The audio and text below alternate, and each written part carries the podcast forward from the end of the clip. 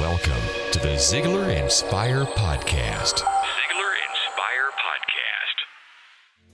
Hello there. I hope you're having a better than good day today. This is Blake Lindsay back again this week on Zig Ziglar's Inspire Podcast. Welcome. I am excited today to share more of what Mr. Ziglar has to say about the power of words. Last week, if you listened to the podcast, you'll remember that I challenged you to pay close attention to what you say to others. Today, we are going to continue that theme as we listen to Mr. Ziglar.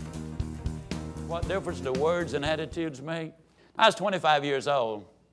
I was the youngest divisional supervisor in the 66 year history of a very large cookware company. When I was promoted, I immediately encountered difficulty. Now, in direct sales, the field manager is the key because they are in daily contact with the troops. They do the weekly sales meeting, they do all of the training sessions, and I had four field managers. In that first month, one of them had a heart attack. One of them cut his big toe almost all the way off. He was in the hospital 20 days and on crutches for the next three months. The third one uh, had an integrity problem, and his people lost confidence in him, and they quit in droves. The fourth one had been promoted prematurely because there was no one else available. The fourth one had been promoted to take my place out of that organization. And a division that was going gangbusters one month was going kaput the next month. Some of my friends started the rumor that the company was very unhappy with me because uh, I just couldn't cut the mustard, as we'd say in those days. I couldn't handle this bigger job, this bigger responsibility. Now, you talking about a pity party. Old Zig had one, protracted one. Uh, you know, I was muttering, you know, it's not my fault. I didn't have anything to do with that heart attack. I didn't have anything to do with cutting his toe off. I didn't have anything to do with that inexperience. I didn't have anything to do with that integrity problem. I'm the good guy. Why are they trying to crucify me, you know? And business kept getting worse for some strange reason. Walking down the streets of Knoxville, Tennessee, I saw a book in the window. It's called The Power of Positive Thinking, Dr. Norman Vincent Peale. I picked that sucker up. I said, Boy, if anybody ever needs to be a positive thinker right now, anybody that needs help, boy, it is me. And I devoured that book, which Dr. Peale had taken the time to write expressly to me and for me. Every page, almost every paragraph, he said, Now zig, now zig, zig, zig, over and over and over. I was astonished that he had been able to personalize it to the degree that he had. And he agreed with me completely. He said, You're right. You're not responsible for that heart attack. You're not responsible for the integrity problem or the cut off toe or the inexperience. You're not responsible for any of those things. But zig, you are responsible for you and your attitude. Now quit your griping. Put your imagination to work. Start thinking. How can you capitalize on this? How can you make it an asset instead of a liability?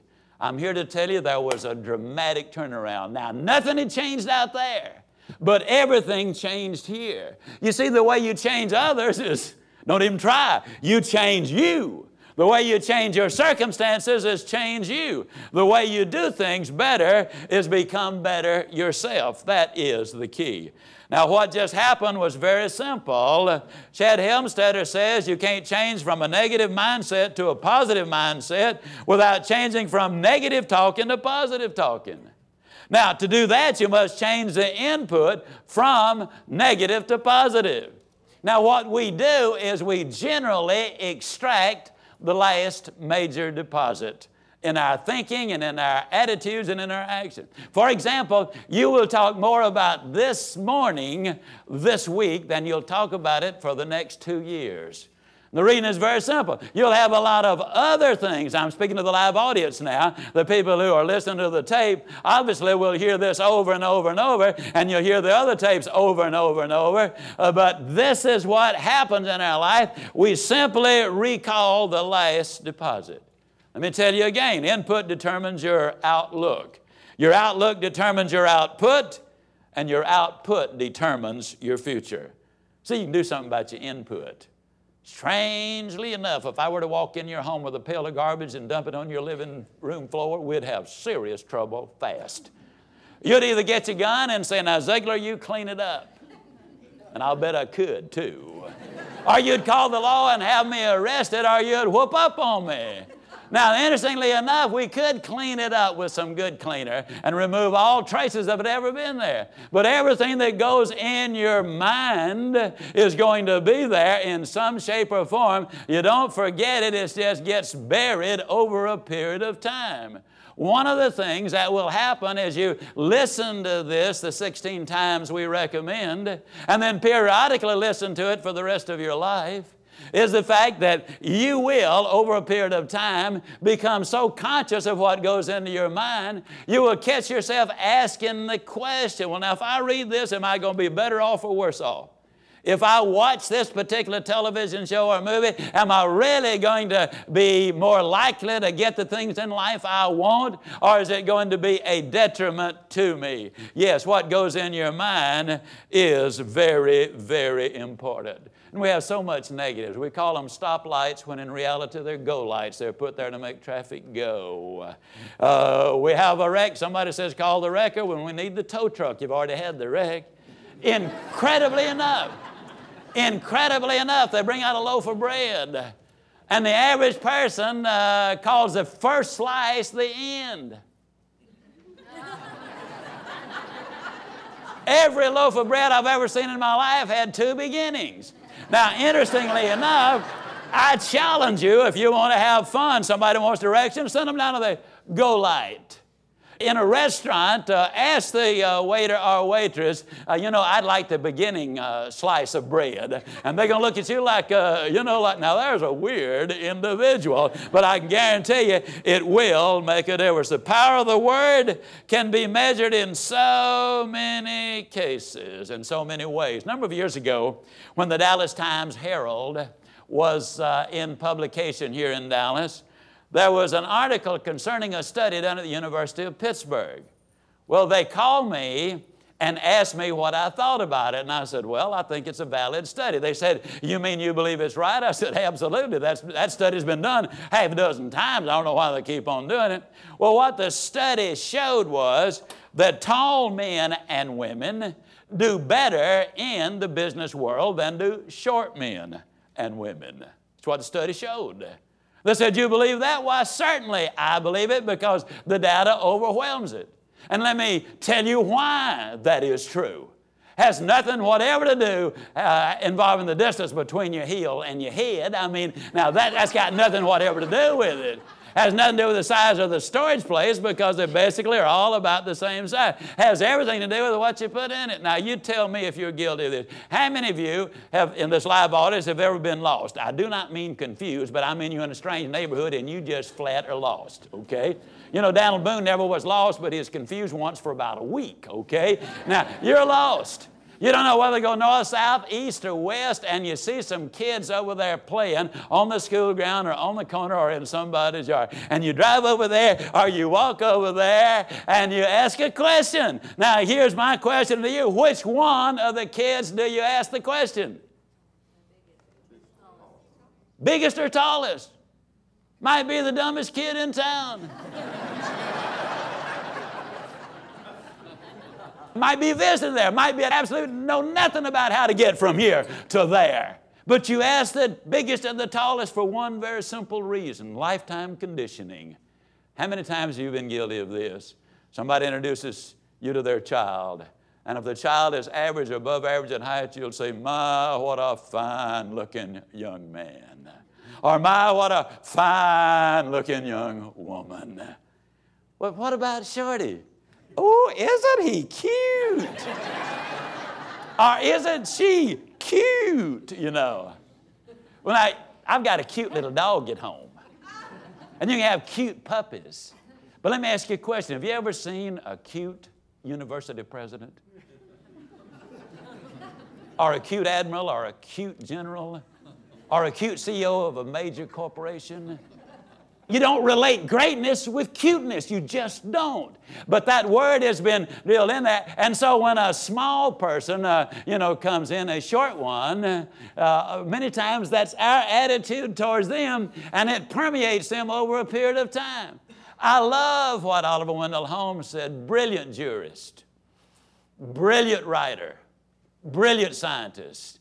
Somebody asked him one time, he was five feet tall, Judge Holmes, how does it feel to be small in a society where men and women both are taller and bigger than you are? He had a great sense of humor and a lot of wisdom when he said, I feel kind of like a dime must feel when thrown in with a bunch of nickels.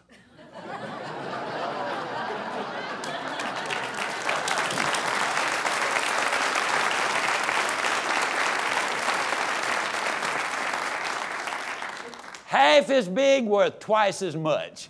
Now, what am I getting at? I'm getting about an attitude. I'm getting uh, at the fact that words, yes, they really do make a difference. Now, in the make believe world, television and Hollywood, profanity and vulgarity might be in, but not in the real world. I've never heard of a young girl going home and saying, Dad, you got to let me go out with this fella. I'm telling you, he's got the filthiest mouth I have ever heard in my life.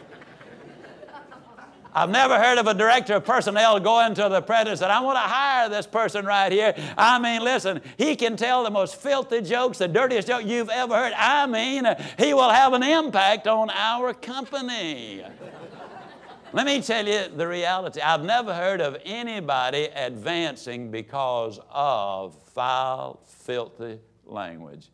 I've heard a lot of them who never had a chance to get ahead because of it.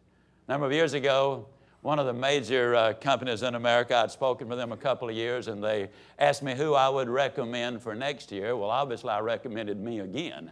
But uh, I mean, they wanted my best recommendation, so I mean, you, you got to be you got to be realistic about it. Well, anyhow, they said, "No, I said, come on, man. We've we've had you several times now, and you always do a great job for it. But tell us somebody." I suggested uh, a fella who happened to be a, a friend of mine. And uh, they said, Well, does he have any tapes? I said, Yes, he does. They said, Well, tell him to send us a couple uh, and let us listen to him. He sent them the tapes, and then they called him and told him they could not use him. And he obviously wanted to know why. And they said, Well, you got a couple of stories in there that just won't fit in our organization. He said, That's no problem. He said, I'll just take those stories out. They looked at him or said to him on the telephone, We were really looking for someone who had never put the stories in there in the first place. See, your language, your language is dramatically important. That's the reason we talk about it so much. Suppose a parent were to say, You keep performing like that, and someday you'll be the president of your own company. You keep studying like that, and someday you'll win a college scholarship. You keep treating people like that, and you'll have friends everywhere. I believe that, ladies and gentlemen, uh, is the proper use of the language itself. Using things that really do make a difference in people's life. What you say makes a difference, not only to others, but yourself as well. Go out this week determined to make a positive difference in someone's life. Not only will someone benefit from your words of encouragement, but you will be the better for it too. Remember the first time you heard Zig and how his words of wisdom had such a positive impact on your personal, family, and business life? Wouldn't it be awesome if every soldier, I'm talking airman, marine, sailor, and coastie serving our country, could have unlimited access to all of Zig's audio and video material anytime, anywhere? With your help, this dream is indeed possible. For less than $15, you and Zig will impact the lives of our military members and their families around the world by giving them complete access to the new online Ziglar Vault.